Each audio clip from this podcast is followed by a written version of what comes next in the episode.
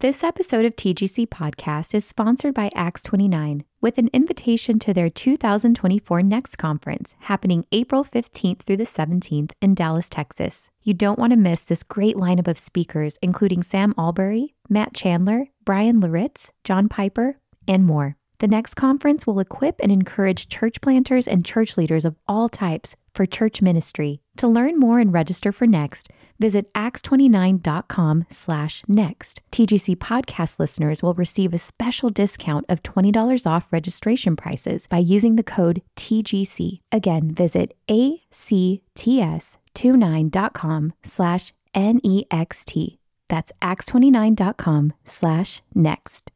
This episode of TGC Podcast is brought to you by Moody Publishers. Do you long for a close community?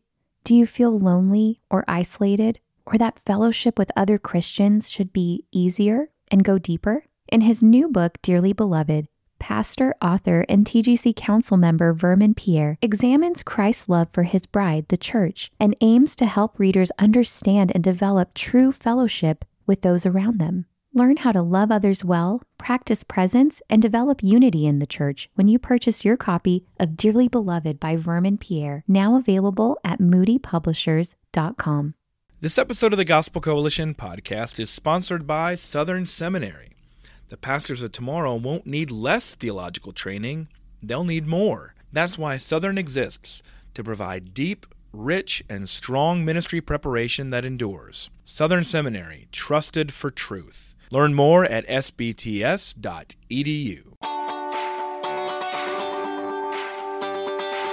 This is the Gospel Coalition podcast, where we seek to renew the contemporary church in the ancient gospel of Jesus Christ. I'm your host, Colin Hansen. Today's podcast is a talk by Thomas Kidd on a debate between George Whitefield and Benjamin Franklin and the surprising relevance it has for Christians in today's educational environment. It was recorded at our 2019 National Conference in Indianapolis. I, I have a, a, a, bit of an odd task in this talk. When, when TGC asked me to speak about uh, the future of Christian higher education, um, I, I, told them I'm a historian. You know, we don't we don't care about the future.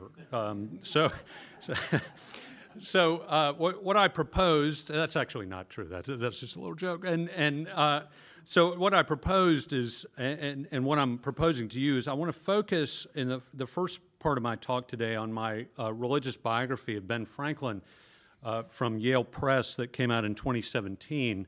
Uh, to set some of the context. And then I want to zero in on a debate between Ben Franklin and the great evangelist George Whitefield about the purposes of education and about the role of Christianity in education in particular. Uh, and then finally, I want to use that debate uh, as a springboard uh, to talk about uh, what Christian higher education, especially in research and, and teaching, should be doing now in, in modern America. Um, and so we're going to look broadly at Franklin's type of religion, which is a, a, code of spirituality, which actually I think has become pervasive in American culture today, and including in American higher education. Um, and then we're going to zoom in on that, that debate between Whitefield and Franklin, and then we'll conclude with a few thoughts on how to maintain Christian commitment in institutions of higher education. So, to Franklin. Uh, in 1787, at the Constitutional Convention in Philadelphia, time dragged as delegates bickered about representation in Congress. And Virginia's James Madison insisted that states with more power or with more people should possess more power. And the small states at the convention knew that under the Articles of Confederation, America's existing national government, all states had equal authority regardless of population. And they wondered uh, why should the small states give up that power under a new constitution? And we, we forget about this, but the convention might have actually failed at this point. And if it had, the country would have continued to struggle under the inefficient and some said feckless Articles of Confederation government. Or the new American nation might have simply disintegrated. And it was at this critical moment that the octogenarian Ben Franklin took the floor. And calling for unity, he asked delegates to open sessions with prayer. As they were, quote, groping as it were in the dark to find political truth, he queried, How has it happened that we have not hitherto once thought of humbly applying to the Father of lights to illuminate our understandings? If they continue to ignore God, quote, our projects will be confounded and we ourselves shall become a reproach and byword down to future ages. Uh, this man who called himself a deist now insisted that delegates should ask God for wisdom.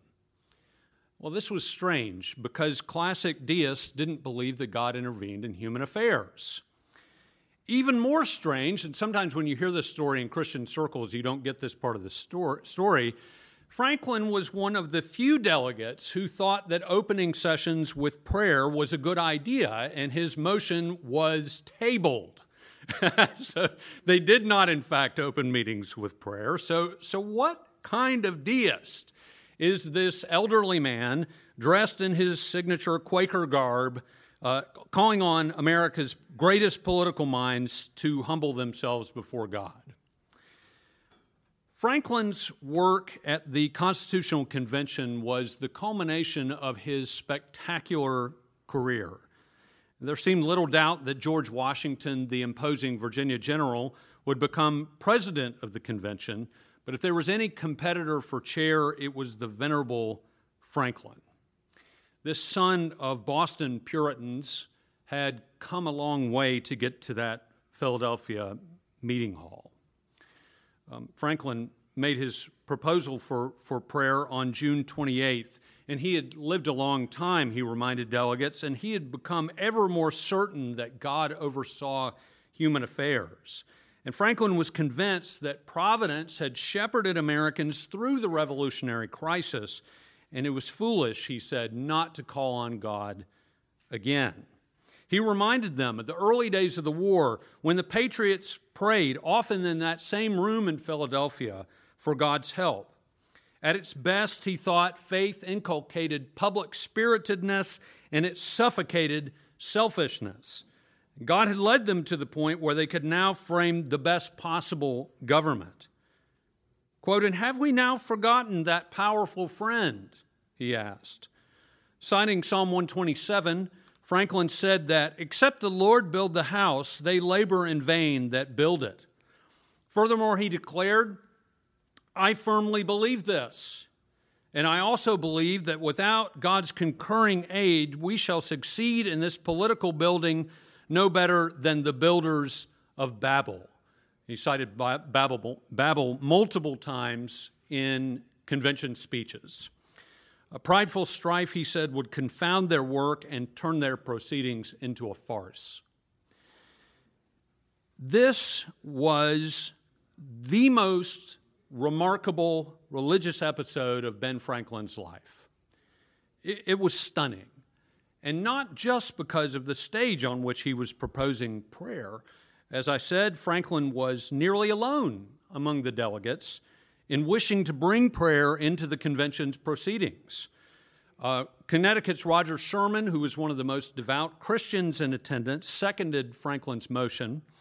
And Virginia's Edmund Randolph proposed that they hire a pastor to preach on Independence Day less than a week later, and that minister could then open subsequent meetings with prayer. And I think this is one of the reasons, by the way, that they're not interested in doing this, because to them, you don't just up and pray. You have to hire a chaplain to pray, and then you know you have to pay the chaplain, and then what denomination is the chaplain? It gets complicated, so they, they didn't want to get involved with that.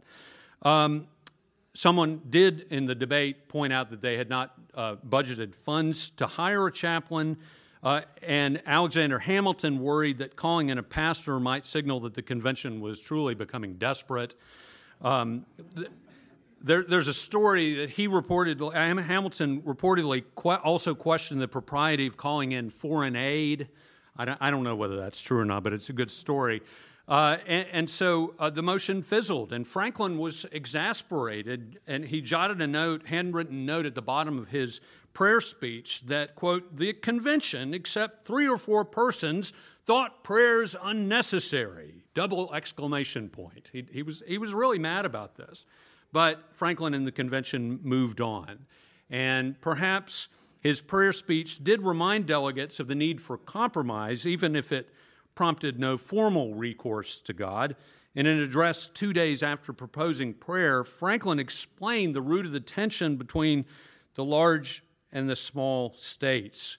Um, both sides were going to have to give up some demands to ensure a successful outcome, he said, and drawing on earlier discussions regarding a two house legislature, Franklin suggested that the convention, you, you know this solution, create a House of Representatives with proportional representation and a Senate with equal representation between the states, and this became the Great or the Connecticut Compromise, arguably the key settlement of the whole convention. And according to an oft repeated story, when someone asked Franklin after the convention whether they had created a monarchy or a republic, he replied, A republic, if you can keep it. So, to return to the question of Franklin and faith, who was this Franklin of Philadelphia and what did he believe? In our mind's eye, the man seems ingenious, uh, mischievous, and enigmatic.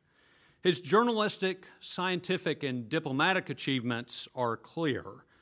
But what have been Franklin's religion? Was Franklin defined by his youthful embrace of deism? His longtime friendship with George Whitefield, the most influential evangelist of the 18th century. Um, his work with Thomas Jefferson on the Declaration of Independence and its invocation of the Creator and of nature and nature's God. Or his solitary insistence on prayer at the convention. And when you add Franklin's propensity for joking about serious matters, which he did all the time, he becomes even more difficult to pin down. Regarding Franklin's chameleon like religion, John Adams once remarked that, quote, the Catholics thought him almost a Catholic. Uh, the Church of England claimed him as one of them. The Presbyterians thought him half a Presbyterian. And the Friends or the Quakers believed him a wet Quaker, which I had to look that up. That, that means a Quaker who drinks. Um, I think that the key to understanding Franklin's ambivalent faith is the contrast between the skepticism of his adult life and the indelible imprint of Franklin's childhood Calvinism. Uh, the intense piety of Franklin's parents I think, acted as a kind of tether restraining Franklin's skepticism. So it's true that as a teenager, he abandoned his parents' Puritan beliefs, but that same traditional faith kept him from getting too far away. And he would stretch his moral and doctrinal tether to the breaking point by the end of a youthful sojourn that he made to London as a teenager. And when he returned to Philadelphia, in 1726, he resolved to conform more closely to his parents' ethical code. And so he steered away from extreme deism. Could he craft a Christianity, he wondered, centered on virtue rather than on traditional doctrine and avoid alienating his parents at the same time? And that was a big deal for Franklin. We forget, you know, we think of these, these titanic you know, s- statues of the, the founding fathers, but like they had parents and stuff, you know, they had to think about that. Um, more importantly and more enduringly, could he convince the evangelical figures in his life, uh, his sister Jane Mecom, who was an evangelical, and the, the sibling that he had the closest relationship with in their adult years, uh, and, and the revivalist George Whitefield, uh, could he convince them that all was well with his soul? Um, he would have more success convincing his sister than convincing George Whitefield. When he ran away from Boston as a teenager, uh, Franklin also ran away from the city's Calvinism. But uh, many factors, his Puritan tether, the pressure of relationships with Christian friends and family, disappointments with his own integrity, repeated illnesses, and the growing weight of political responsibility all kept Franklin from going too deep into the, into the dark woods of radical skepticism. So Franklin explored a number of religious opinions, and even at the end of his life, he remained non-committal about all but a very few points of belief. And that elusiveness has made Franklin susceptible to many religious interpretations. Some devout Christians, beginning with the celebrated 19th century biographer Parson Mason Weems, this is George Washington, the cherry tree guy, uh, have found ways to mold Franklin into a faithful believer. Other Christian writers could not overlook Franklin's skeptical statements. Uh, for instance, the English Baptist minister John Foster wrote in 1818 that, quote, love of the useful was the cornerstone of Franklin's thought, and that Franklin, quote, substantially rejected Christianity. One of the most influential interpretations of Franklin's religion appeared in Max Weber's classic study, The Protestant Ethic and the Spirit of Capitalism, 1905. Um, very famous book about how Protestantism uh, formed the, the Protestant work ethic. Uh, and for Weber, Franklin was a near perfect example of how Protestantism, drained of its doctrinal particularity, fostered modern capitalism. And Franklin's The Way to Wealth, 1758, which was probably his most popular uh, writing in, in, his time, even more so than the autobiography, uh, which distilled his best thoughts on frugality and industry, illustrated, illustrated to Weber the spirit of capitalism, quote, in near classical purity, and simultaneously offers the advantage of being detached from all direct connection to religious belief. That's what Weber wrote. And so for, for Weber, Franklin's virtues were no longer a matter of just obeying God, but virtue was also useful and profitable.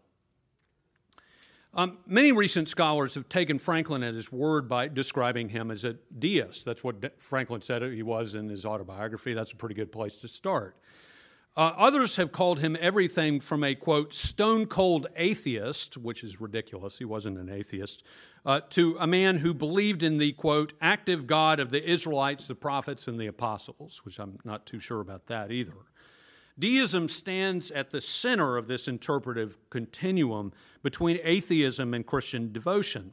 But other than indicating skepticism about traditional Christian doctrine, deism could mean a lot of different things in 18th century America and Europe. And the, the beliefs of different deists didn't always sync up. Some said that they believed in the Bible as originally written. Others doubted the Bible's reliability. Some deists believe that God remained involved with life on earth, and then Franklin, at least in his later life, fit into that category. Other deists saw God, yes, as the cosmic watchmaker and winding up the world and then, you know, letting it run on its own.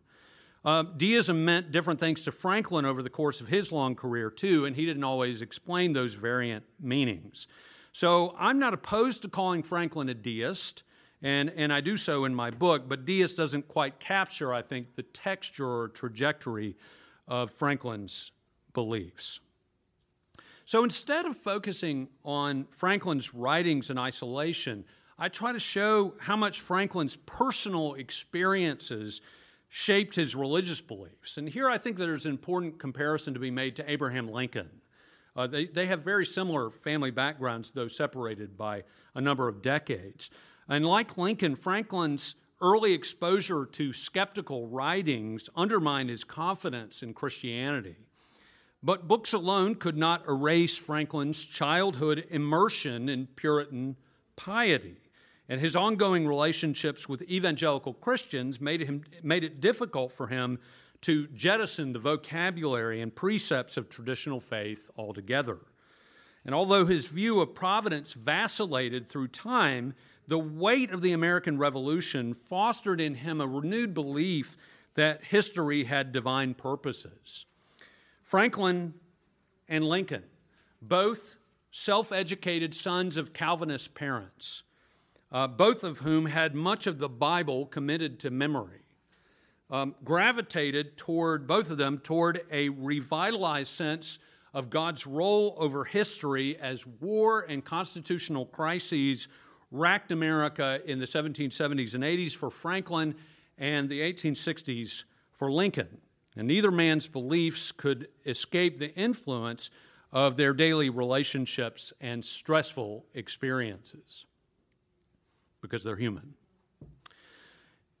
It is difficult to overstate just how deep an imprint the Bible itself made on Franklin's or on Lincoln's mind or on their, their ways of speaking and writing. Uh, you all know that even many devout Christians today are unfamiliar with large sections of the Bible, uh, especially in the Old Testament, and they don't know much about uh, current theological debates. Ben Franklin knew the Bible backward and forward. Okay, this is one of the ways that we get mixed up is because a lot of times today you, people will pick out biblical quotes and they say, aha, well, he, see, here's evidence that Franklin was devout. Now, I, I, think it has much more to do with the situation he grew up in. Uh, and, and the, you know, Puritans' children knew the Bible, okay? Uh, and, and Franklin's the epitome of that. So the Bible frames the way that Franklin speaks and, and thinks, and biblical phrases are ubiquitous in Franklin's vast body of writings. And even as he embraced religious doubts, the King James Bible colored his ideas about morality and human nature and the purpose of life. The Bible served as his most common source of similes and anecdotes. And Franklin even enjoyed preying on friends' ignorance of Scripture to play jokes on them. He would do this all the time he, he would show them a passage, some Bible sounding story, and he would say, Don't you remember this from Genesis? And they would say, uh, yeah, right. and he'd laugh at them because it wasn't from the Bible. Uh, and so he would make, th- this is Franklin, he would make these kind of things up. Um, he's a funny guy. So, anyway, uh, Franklin's uh, Puritan background and cheerful skepticism, I think, formed him into a pioneer of a distinctly American kind of religion. I'm tempted to call this, this religion an early form of what we call Sheilaism. Uh, that's a term that comes from Robert Bellah's celebrated book, Habits of the Heart, 1985. Uh, this is extreme individualistic religion. And in Bella's Sheilaism, this is based on a woman who said basically, I make up my own religion. You know, I'm, I'm the religion of Sheila. Um, and, and the, in this kind of religion, the individual conscience is the standard for religious truth, not any external authority. But I think that Franklin's protege, Tom Paine, might be a better choice as a founder of Sheilaism with his declaration in the Age of Reason, 1794, that, quote, my own mind is my own church. That's what Paine said. Um, so I, I, think that Franklin is too tethered to external Christian ethics and institutions to be a forerunner fully of Sheilaism. Instead, I suggest that Franklin was a pioneer of a related kind of faith, what I call doctrineless, moralized Christianity. Doctrineless, moralized Christianity. And I, I do call it Christianity, by the way, uh, not, not because I think it is a, a, satisfactory kind of Christianity, but because that's how Franklin saw what he was doing. And that's what we have to start with as historians. What did Franklin think that he was doing? And he saw his religion as a form of Christianity. Okay? Uh, and Franklin was an experimenter at heart, and, and here he's tinkering with a novel form of Christianity in which virtually all beliefs become non essential except maybe for theism. Um, and, and the Puritans of his childhood, he thought, focused too much on doctrine. Um, and he wearied of Philadelphia Presbyterians' zeal for expelling the heterodox and their lack of interest, as he perceived it, in the mandates of love and charity. So for Franklin, Christianity remained a preeminent resource for virtue but he had no exclusive attachment to Christianity as a religious system or a source of salvation. In Franklin's estimation, we cannot know for certain whether doctrines such as God's Trinitarian nature are true, but we do know that Christians and the devout of all faiths are called to benevolence and selfless service. God calls us all to do good. This is Franklin's idea And so, so doctrinal strife, he thought, is not only futile, but it undermines the, the mandate of virtue. Now, if you haven't noticed, doctrineless Christianity and doctrineless religion is utterly pervasive in America today. Have you noticed this? Uh, and we see it most commonly in major media figures of self help, spirituality, and success, such as Oprah Winfrey, uh, such as Houston megachurch pastor Joel Osteen, and the late Stephen Covey, author of Seven Habits of Highly Effective People, 1999, which is one of the best selling books of the past uh, 20 years or so in, in America. Um, and although they, they might differ on specifics, the common message of these authors and their countless followers is that a life of love, service, and significance is the best life of all. God will help you to live that kind of life but they say, these people say, your faith should be empowering and tolerant rather than fractious and nitpicking. Uh, sociologist Christian Smith at Notre Dame says that these characteristically American beliefs amount to moralistic therapeutic deism, which isn't exactly what Franklin believed, but, but today it's, it's, it's a good term for it. Uh, many of its most prominent exponents, such as Joel Osteen, live out their faith in particular congregations and traditions.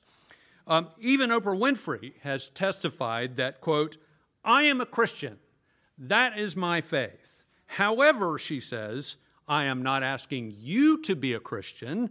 If you want to be one, I can show you how, but it is not required. That's what Oprah Winfrey says. Uh, doctrineless Christians agree that people may need to believe in some doctrines our personal understanding of God can help us. We may need particular beliefs to enable our, quote, best life now, in Joel Osteen's phrase. But ultimately, the focus of doctrineless Christianity is a life of good works, resiliency, and generosity now. Faith helps us to embody discipline, benevolent success in this life, and that's what God wants for us. That's what the doctrineless Christians say. Well, it would be easy to dismiss uh, this kind of pop faith as peddled today by wealthy media superstars. But it is America's most common code of spirituality, most common. Uh, and for Franklin, doctrineless, moralized Christianity was serious intellectual business. Uh, it was born out of contemporary religious debates and dissatisfaction with his family's Puritanism.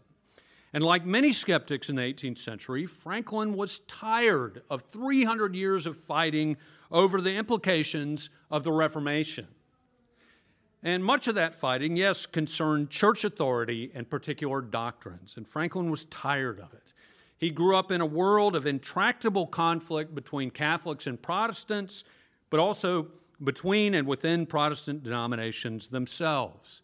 So, what good was Christianity, he thought, if it all, all it did was precipitate pettiness, persecution, and violence? Unlike some self help celebrities today, Franklin and his cohort of European and American deists reckoned that in promoting a doctrineless, ethics focused Christianity, they were redeeming Christianity itself and how successful that redemptive effort was, you all will just have to decide for yourselves. Could you really have a non exclusive, doctrinally minimal, morality centered Christianity? Or did the effort fatally compromise Christianity itself? Uh, Franklin, Thomas Jefferson, and many of their friends in America, Britain, and France, they, they wanted to give it a try. Um, and 13 years after Franklin's death, Jefferson wrote that he considered himself, quote, a Christian in the only sense Jesus wished anyone to be. He admired Jesus' quote, moral doctrines as more pure and perfect than any other philosophers. But to Jefferson, uh, Jesus' excellence was only human. Jesus never claimed to be anything else, Jefferson said. Christians, including authors of the New Testament books, imposed claims of divinity on Jesus after he had gone to his grave and not risen again, Jefferson con- concluded. And so the, the Jefferson Bible ends with them rolling the stone in front of the grave and going away, no resurrection. Uh, Franklin did not go as far as Jefferson. Uh, he, Franklin preferred not to dogmatize one way or the other on matters such as Jesus' divinity. And in a classic tension that still marks American religion today, Franklin's devout parents, uh, his sister Jane, and the Reverend George Whitefield, they all found doctrineless Christianity to be dangerous. Um, yes, they agreed that morality was essential, and yes, it was better not to fight over minor theological issues. But, of course, they believed that true belief in Jesus was necessary for salvation. Uh, you all know this, but to the Puritans and evangelicals, uh, Jesus was fully God, fully man, and the unique Savior, and doubting that put your soul in jeopardy. It wasn't enough to just imitate Jesus' life, as important as that was. Jesus as Lord and Savior and honoring Christ required belief in doctrinal truth, they said.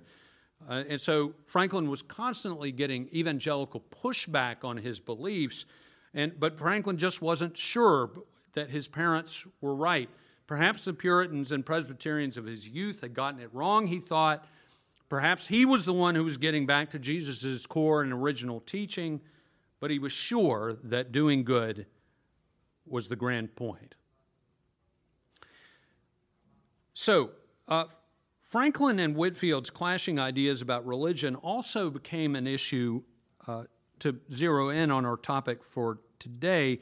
Uh, in, in the founding of the Academy of Philadelphia, a predecessor to the University of Pennsylvania, um, Franklin's hyperactive mind, he did have, you know, he's always thinking of new things to do, and, he, and, and wants to think of new ways to do good. And by the early 1740s, he had begun to toy with the concept of an academy or a college for Philadelphia. And after some failed earlier attempts in 1749, he published a note in the Pennsylvania Gazette, his newspaper, explaining the need for a school where the colony's youths could receive a, quote, polite and learned education. Uh, evangelical Presbyterians, allies of Whitefield, had founded the College of New Jersey, or what became Princeton, in, in 1746. But that school was originally located some 80 miles from Philadelphia and Franklin hardly envisioned the academy as a sectarian seminary anyway. So he liked the idea of a school in Philadelphia. And drawing on John Locke's uh, Some Thoughts Concerning Education, 1693, Franklin drew up his proposals relating to the education of youth in Pennsylvania, 1749. And it laid out plans for the academy with educational goals of virtue and practical service. Theology and ancient languages, Greek, Hebrew, and Latin, were de emphasized. And English grammar was going to be a primary emphasis at Franklin School because it was more useful, he said, than, quote, foreign and dead languages.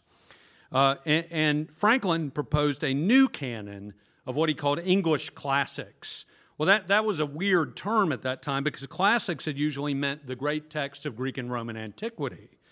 But Franklin's students would learn to express themselves best in their everyday language. Historical studies, however, remained at the center of the curriculum. Hooray. And uh, in history, he, Franklin believed, unlike Greek and Latin, inculcated practical values. History inculcates practical values. Love it.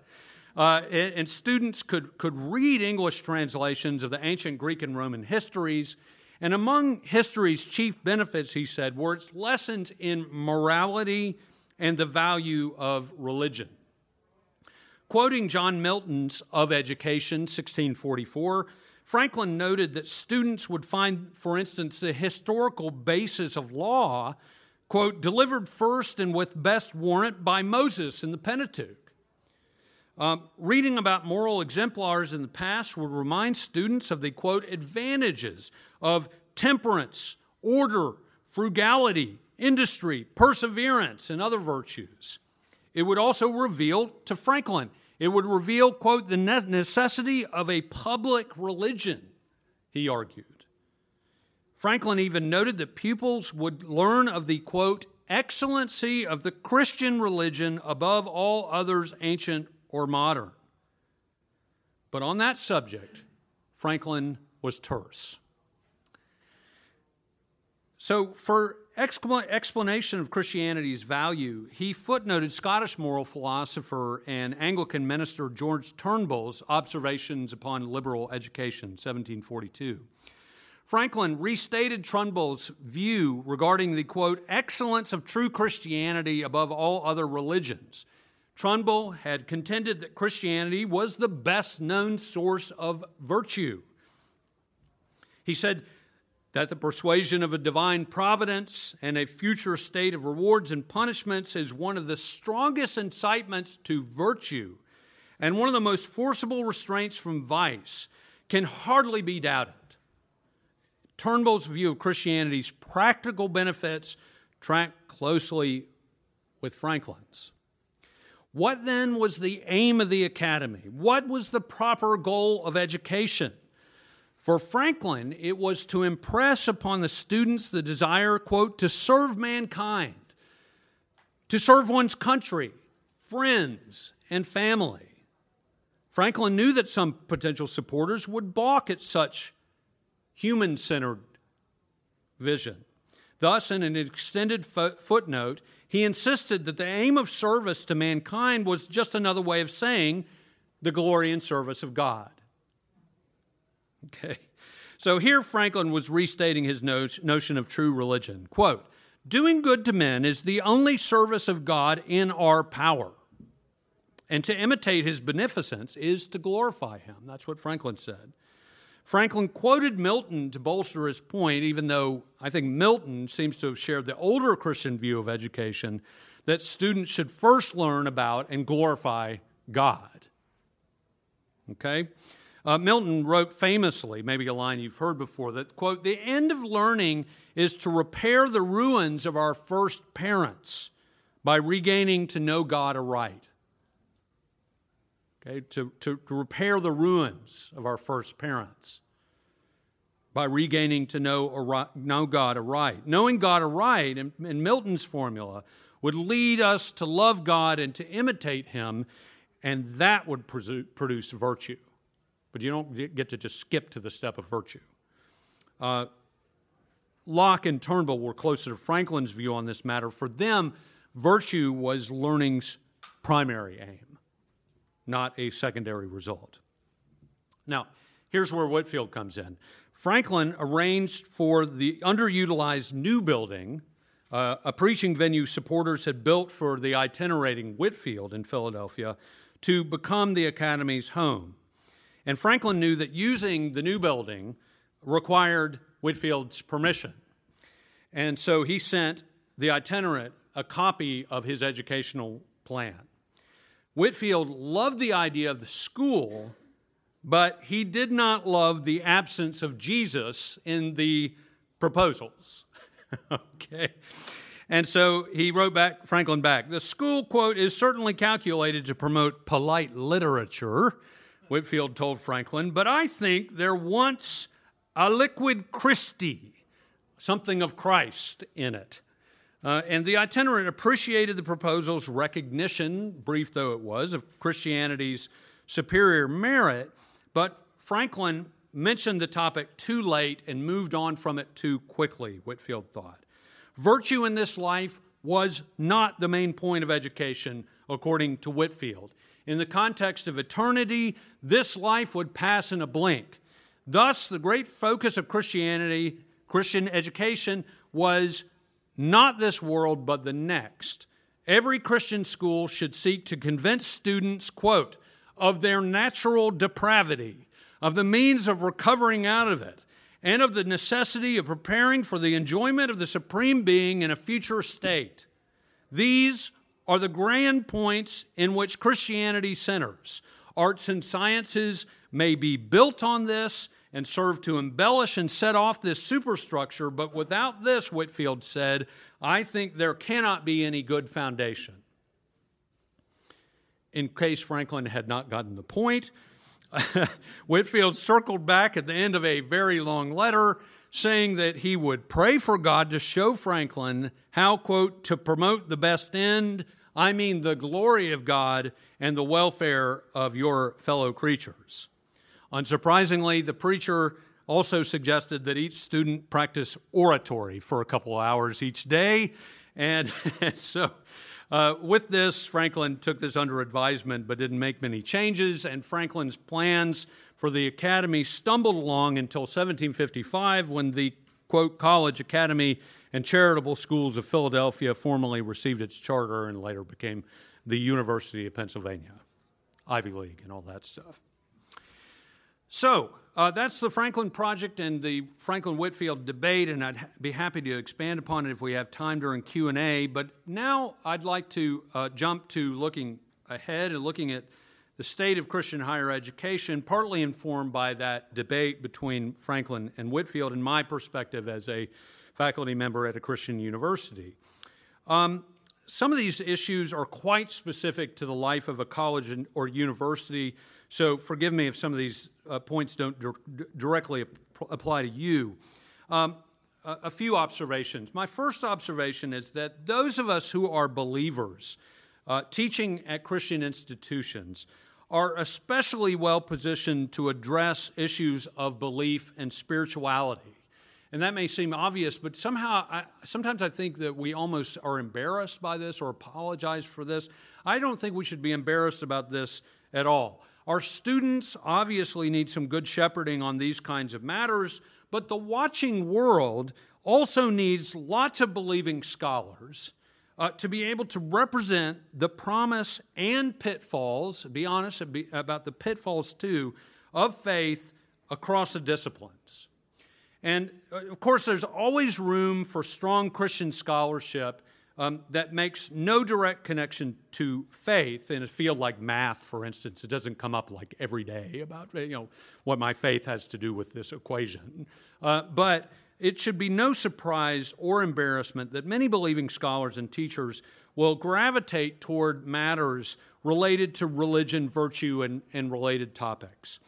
And my hope is that Christian scholars indeed will have a winsome, explicit testimony by producing some of the highest quality, most incisive, and critical work on religion, theology, whatever. And I think of examples like the late uh, Jean Bethke Elshtain in political philosophy, uh, Alvin Plantinga in, in philosophy, and George Marsden, my doctoral advisor at Notre Dame in history, as people who have what? Garnered the highest recognition within their disciplines as people of open Christian profession. Uh, Christian schools should, should aspire to do that. And, and, aspiring to that status and actually doing it, you know, are not the same thing, but it can be done. It can be done. And if we don't do our part as Christian scholars, speaking as a Christian scholar, the gap will be filled. It will be filled by Christian popular writers on history and philosophy and apologetics and other topics. And those, some of those writers may be responsible. Uh, we can be certain some of them will not be responsible, but they will almost always have no presence whatsoever in high ranking academic discussions. No presence. Um, but we need to testify that there is a long tradition of the Christian life of the mind uh, that is able to traffic in the highest level of academic discussions. People like Jonathan Edwards did that, and we can do that in this generation. Um, we are modeling that tradition for our students who will go on to be the next generation of parents, pastors, and teachers, passing on to that, that tradition to the next generation. Uh, so we're really well positioned to address issues of, of belief and spirituality and, and religion at, at a very high level. Second point I would emphasize is that Christian educators need to see themselves as called to outreach for the sake of that Christian mind. Outreach. Outreach. And the primary point of outreach is always our students. Always our students. So, this is something that every single Christian faculty member can do whatever his or her other audience is, because this starts with our students.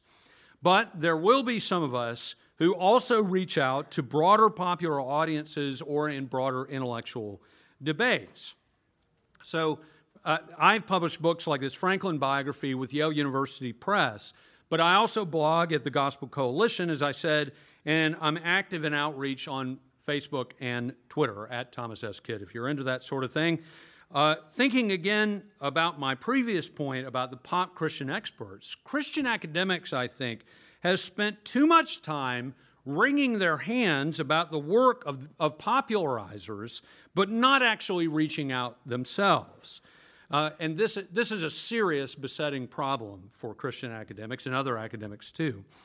The good news is that social media and blogging have narrowed the distance and dramatically lowered the expense of reaching out to that elusive popular audience that academics supposedly want to reach but so often don't.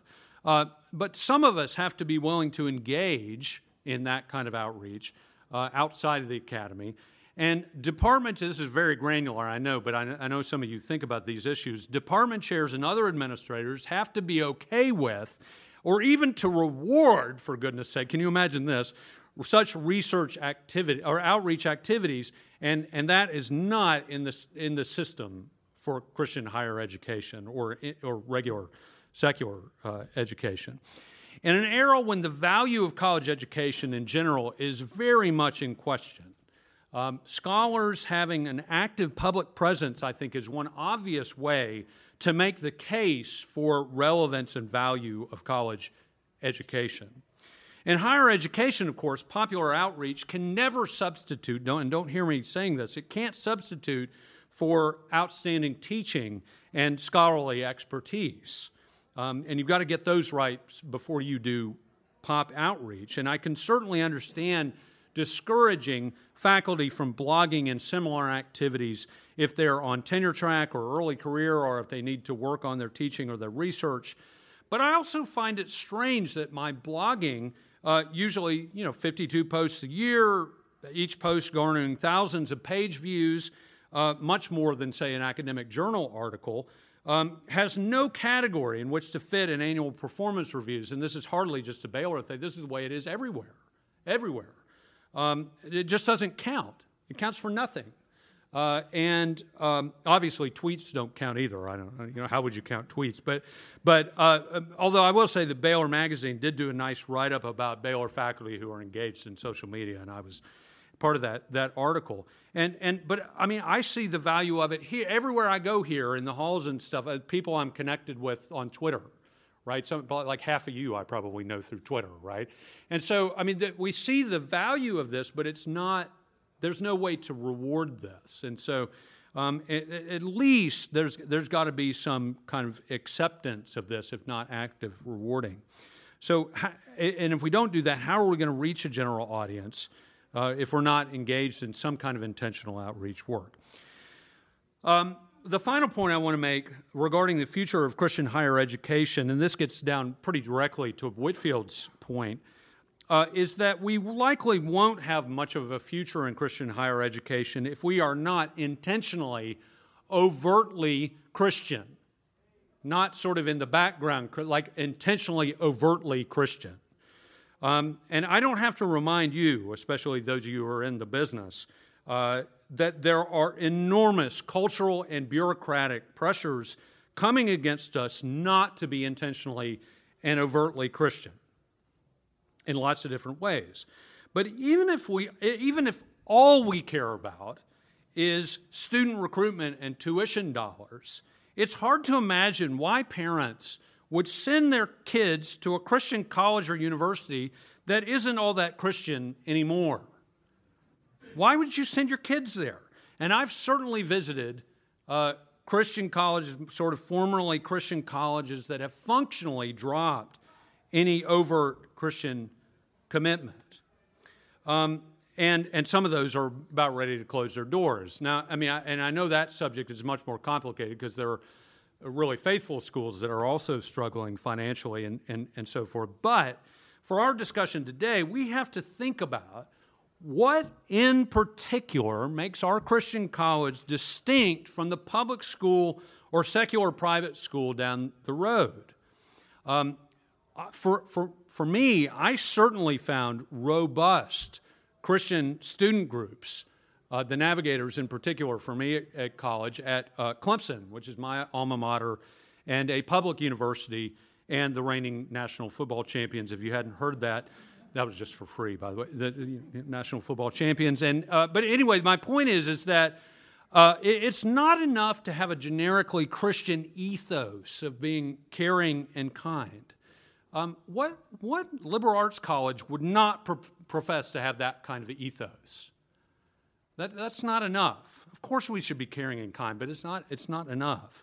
Um, it's also not enough to Christianize the educational philosophy developed by our friends at secular institutions. And even just having Christian content in student life, not enough. Because if, I, if all I want is Christian student life options, I can find unofficial but powerful versions of that at public universities everywhere in the country. And I definitely found that at Clemson, my alma mater. Um, we could examine, we just don't have time, but we could, we could examine any number of ways that overt Christian commitment might manifest itself at Christian schools, from required chapel uh, to missions oriented administrative decision making. And I know some of you have given a great deal of thought, more thought than me, to these kinds of questions. But from my perspective on the faculty, on the faculty of a Christian university, though, the number one issue in maintaining an intentional Christian commitment is in faculty hiring. That's number one. Um, and uh, the, a lot of schools are in different situations about this. I mean, may, some schools have a denominational commitment that they have to uphold, some have a statement of faith, some don't, on and on and on. But whether or not you, you fit into any of these categories, whether or not you have a statement of faith or not, Christian schools simply have to go to the next level with prospective faculty candidates and at least ask probing questions about their involvement with and their service in the church. Um, if you don't do that, I, I, I think you're just missing the, the basic minimal requirement. Um, and uh, if we expect faculty candidates to represent the Christian life of the mind before our students, they have to be articulate about the Christian life of the mind in their job interview. Again, for someone like me, religious history, it's a little easier than somebody's in math. It's hard to be cracking on math people, but, but you, you know what I'm saying. I mean, it's easier for me to talk about the history of theology, but if, if you can't articulate your faith in the job interview, that's, that's a problem. Um, here's maybe one way to put this in a nutshell Are any faculty candidates being turned down because of lack of mission fit? in spite of their other appealing qualifications. Um, if that's never happening, it'd be ideal if your departments were doing that for you. Um, I know that that can be tough in some situations, but if, if that's never happening, it's time to revisit how we're handling our hiring practices in order to maintain that intentional Christian mission. So, uh, in summary, let's make sure amidst our, all our other plans, and, and it gets, it's getting harder all the time because a lot of schools are in desperate straits about recruitment and enrollment, and, and we've got a million things we're trying to do. Let's make sure that our Christian college or, or university does not lack aliquid Christi, something of Christ. Or even better, to put it even more strongly than Whitefield, let's seek to have our schools manifest the fullness of Christ. The fullness of Christ. And I believe, I'm optimistic, I believe that if we're outreach oriented, we're intentionally overtly Christian, and if we focus on areas of strength where we're likely to make the biggest impact, there can be a vibrant future for Christian higher education. Thank you very much.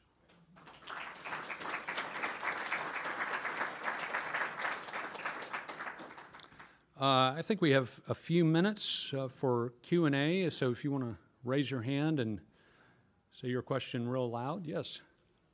Okay. So so the question is, you know, you, you have uh, faculty or faculty candidates that they, they, they're active, but they're not necessarily theologically articulated or articulate or sophisticated or committed in the ways that you would want them to be. Um, I think it depends uh, a lot on what school we're talking about. I mean, because for some schools, um, there is a, a, doctrinal standard that you're trying to uphold, and then there's there's other schools where there's you know latitude for a lot of different kinds of Christians. Baylor is in that category. We don't have a statement of faith, so uh, eh, you know we we are looking for people who their their faith is seems to be significant, meaningful for them, and we also find um, that you know if you've been practicing through a doctoral program,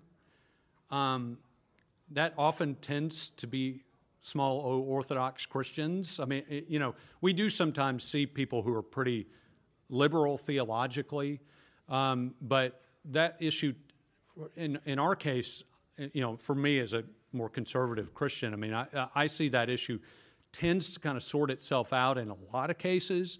But I'm not saying we don't ever. We do deal with this question about, okay, like how liberal is too liberal if we're if we're if we're basing this on just practice.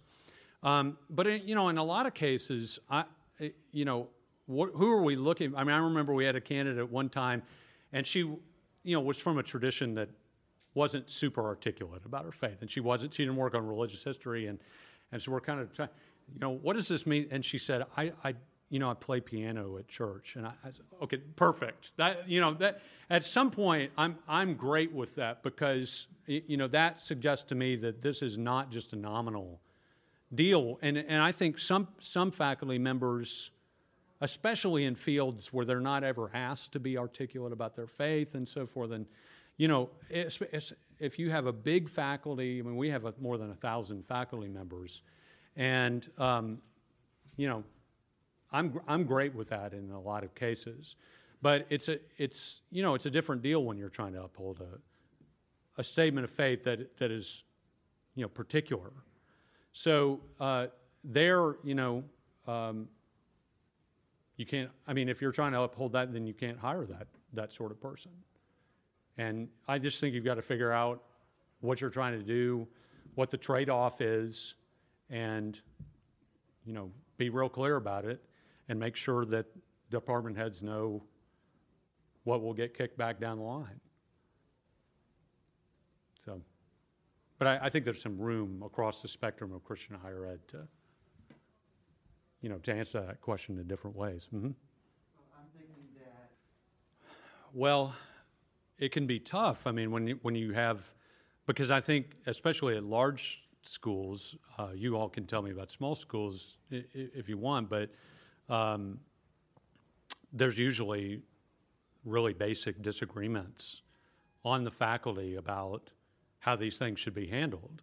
And um, there's routinely, at those sorts of schools, there's faculty who do not think that faith questions should be asked and don't like that bringing up that topic and and and then usually administrators have uh, some departments who are working the program and some who are not.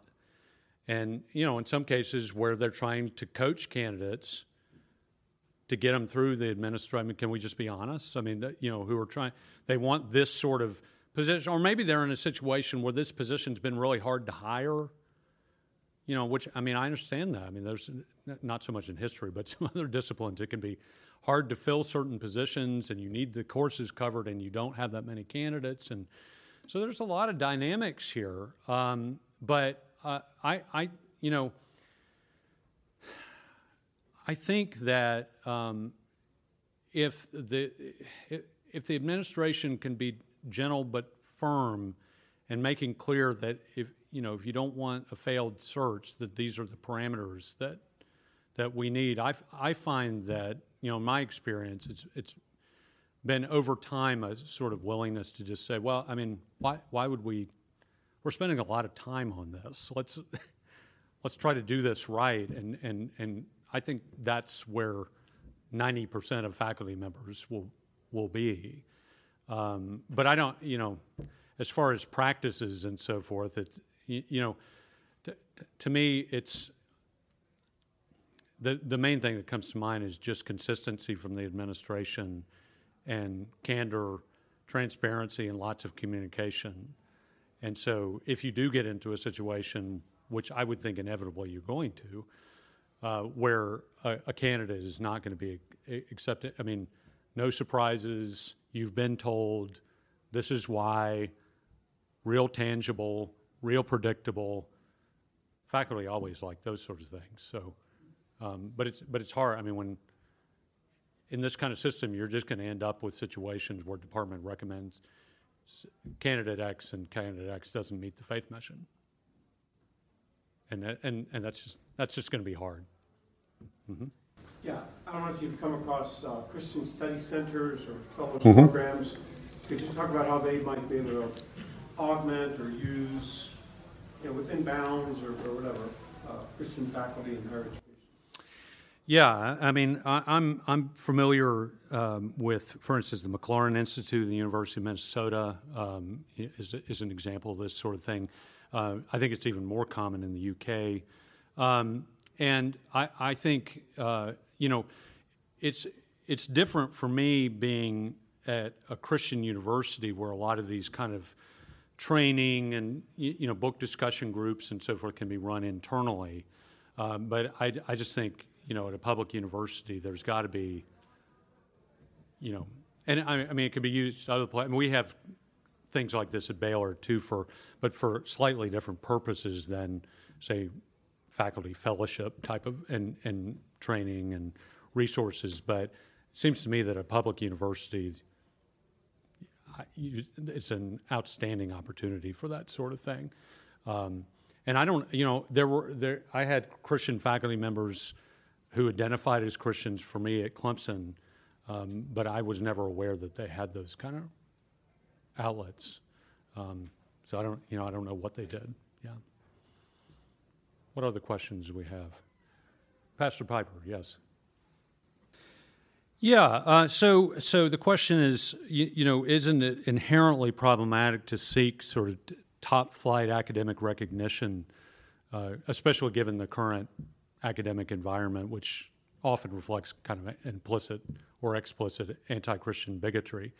Uh, I, I, think it, it, certainly can be problematic, and where I've seen it be problematic in particular is uh, the impulse, not in my current institution, uh, I don't think, but, but um, I've seen it elsewhere where the desire to enhance one's research profile leads you to hire people who are not sympathetic to the mission in order to get their research jobs.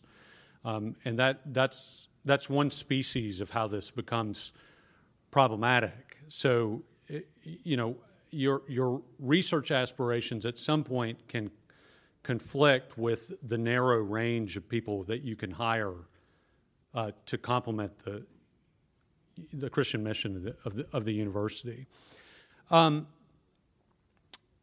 you know, I, I, I mean, it, they lived in a very different time, but as you well know, you know, Edwards and Lewis did this. Uh, and so um, there's a species of it in, in certain cultures that can be done in a God honoring way. And, you know, I think about Lewis, that Lewis had, I mean, he, he in a way is the epitome of the kind of, you know, publishing regimen that I, I, I mean, not everybody can do what Lewis did, obviously, but he's, he's publishing, you know, the Oxford Handbook of English Literature, and he's got a position at Oxford and Cambridge, and yet he's writing for a popular audience, and he's writing apologetics and all these things.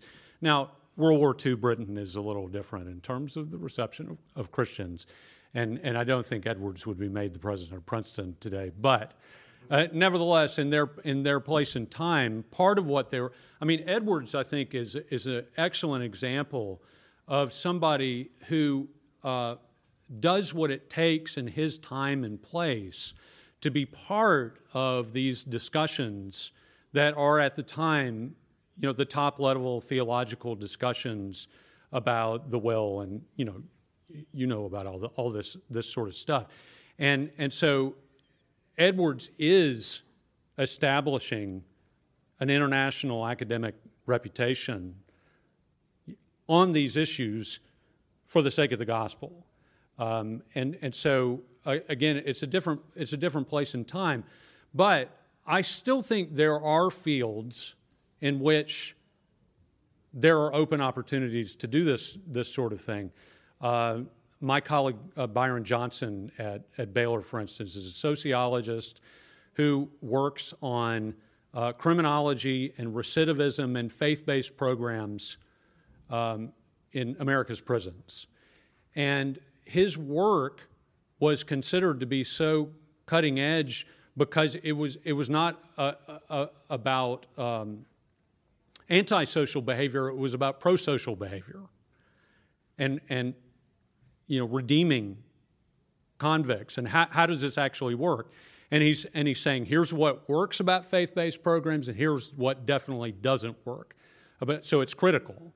You know, I mean, it's, it's, it's able to be critical about these sorts of things. It's not my field, so I can't explain all the ins and outs of this, but his work was considered to be so cutting edge in the field of criminology that he got hired at the University of Pennsylvania, our friends at Penn, right? Um, and, and then, but then he ultimately left Penn to, to come to Baylor to, because he was excited about the, the prospects of you know, having colleagues who cared about this, this sort of thing. So I think it can be alienating um, to be in that sort of position, but uh, Byron, and you know, Byron's a dear friend of mine, but he's the sort of person who has never checked his faith at the door, no way, widely known as an evangelical in his, in his field, and was doing the kind of work that got that sort of recognition that he even got hired at, at, at an Ivy League school. That doesn't happen every day, and it's not for everybody. I, but I'm, I would posit that in some fields, in some disciplines, it can still happen. And it happened with uh, George Marsden, uh, and you know many of you know his Jonathan Edwards biography. Explicitly, from a reform perspective, commends Edwards' theology, published with Yale University Press, and it wins the Bancroft Prize in American History, which is like winning the Pulitzer Prize for historians. It's awarded by the Columbia University History Department. Um, and you know, I know, I know some Christians, you know, quibble with Marsden's style and so forth, but read the conclusion to the Edwards biography if you haven't. He explicitly says Edwards' theology is right, you know, and it's right today, and it has things we need from Edwards today. And the Columbia University History Department, that was a moment in time too, but in 2003 said, this is one of the two or three best history books published in America this year. So, and again, not everybody's George Marsden, that's for sure. Uh, but, but I think it can be done. And if it can be done, I, I like this question, that's why I'm waxing eloquent about it. But if it, it if it can be done, then um, without checking your faith at the door, without cutting corners, uh, then that is a, a species there's nothing, I mean, there's nothing special or magical about this, but that is a species of Christian cultural witness in this generation that I think it would be good to have some people avail themselves of that opportunity. So, anyway, that, that's, that's lots of dangers. You're absolutely right, but I, I still think it can be done in the right way. And what would he be disappointed about? That's a great question. So, so if, if Franklin popped up and, and was walking around Penn, today, what would he think? Um, I think um, Franklin would be perplexed at the Academy's uh, denial of the, uh, the educative function of virtue inculcation, um, because Franklin thinks that's all education is for right? And so, and, and as I said, it's not explicitly Christian in Franklin's formulation, but there's all these things that are sort of a holdover for Franklin. And so, what do you get educated for except for in the inculcation of virtue? Except that what the, the academies, they're so, we're so confused. I mean, it, so the academy is about virtue inculcation in, you know, radical left progressive politics. I mean, that, that's the core of what especially humanities and social sciences, is about in so many contexts. these days. So I, I, so I think Franklin might realize after he observed for a while, oh yeah, they still are inculcating virtue. It's just not Christian virtue. Um, so maybe he would at least fathom that that part of it. Um, I mean, Franklin is awfully pragmatic. So there, there's there's a you know a deep kind of pragmatic strain in American education today, and increasingly so as American education sort of battles for survival. So I'm not sure he would um, have a problem with that, but uh, I, I, don't think Franklin. I mean, it, he totally means that. Because if you said, uh, nah, our rights don't come from the creator, he would say, well, what's the other option? I don't. I mean, they don't even have to have this conversation. Like, what? This is, you know, pre Darwinian. They, they just, they live in a created universe. And so, you know, maybe, I don't know, maybe Adam and Eve, maybe not for Jefferson. But, I, so there, Franklin just wouldn't be able to recognize the kind of intellectual universe in which most colleges and universities and secondary schools inhabit today. And so I think he probably would be puzzled and perplexed in some kind of Christian or at least theistic ways. And, and he knows exactly what education is for it's for virtue. Um, and that, you know, we, we, we, profess not to be about that anymore, even though, as I said, I, I think we're just as committed to the virtues. It's just a different set of virtues today.